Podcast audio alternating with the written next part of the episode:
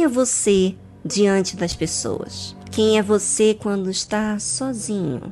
Aquilo que você tem ouvido de Deus na reunião, lido na palavra de Deus, como que fica? Você faz uso? Você se cobra no dia? Bem, cada um de nós estamos passando por dias que nos dá oportunidade de se chegar a Deus. Mas dependendo do que escolhemos olhar e se interessar, é que realmente vamos colocar toda a força. Estamos vivendo em dias muito difíceis. Mas como lidamos com esses dias? Como se fosse normal tudo o que está acontecendo? A palavra de Deus diz o seguinte: E também, agora, está posto o machado, a raiz das árvores. Toda árvore, pois, que não produz bom fruto, é cortada e lançada no fogo. Existe um momento na vida em que o tempo chega do próprio Deus usar o machado para cortar a raiz das árvores. Esse momento chega quando você, ouvinte, teve a grande oportunidade de ser orientado conforme a palavra de Deus e você não quer mudar. Quer ainda insistir no erro conscientemente, porque gosta do pecado. Gosta dos prazeres que o pecado dá a você. Essas pessoas recebem um tempo dado por Deus como que dando chance de mudar, mas a decisão é da pessoa. Se ela ou ele vive problemas, enfrenta essas situações que humilha o seu orgulho e não se achega a Deus, não busca a Deus, não procura, não atenta para a voz de Deus, é porque a pessoa quer resistir muito. Você sabe que os problemas da vida nos humilham, para justamente a gente ser humilde e buscar a fonte que é Jesus, a solução. Mas existem pessoas que, mesmo passando por tudo, ainda se mantêm orgulhosos para resistir em olhar para si. Bem, aqui está dizendo em Mateus capítulo 3, versículo 10. Vou repetir o mesmo versículo citado alguns minutos atrás.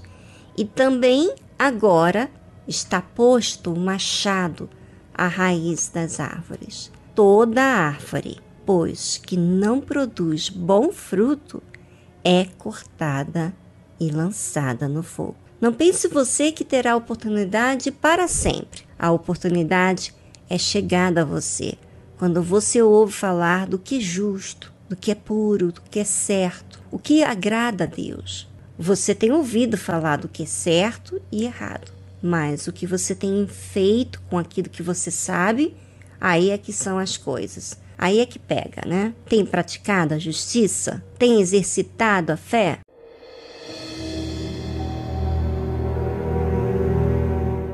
Ouvinte, quero que você saiba que se você está incomodado com o pecado, é porque Deus está falando com você para mudar de rumo. E isso se faz assumindo Jesus como Salvador. Como deve fazer daqui para frente? Se batize nas águas. Abandone a vida de pecados e erros. Dê as costas para o mal que você servia antes e deixe falar o que vai acontecer com você. Após você tomar essa decisão de abandonar o pecado, sabe o que vai acontecer? Eu vou ler o que está escrito aqui. E isso aqui João Batista fala. Ele diz o seguinte: E eu, em verdade, vos batizo com água para o arrependimento, mas aquele que vem após mim é mais poderoso do que eu, cujas sandálias não sou digno de levar.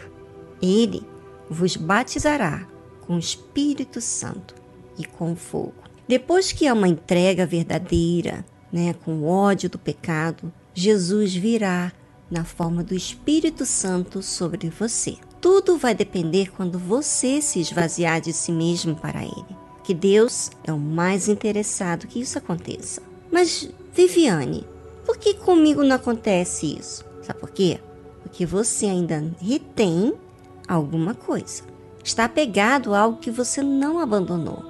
Por isso, é muito importante você, ouvinte, raciocinar raciocinar na sua vida para que você possa se desfazer daquilo que te faz mal. Participe a Deus, expõe tudo aquilo que tem sido difícil para você. Fale com Deus, olhando para o seu objetivo, que é agradar a Ele.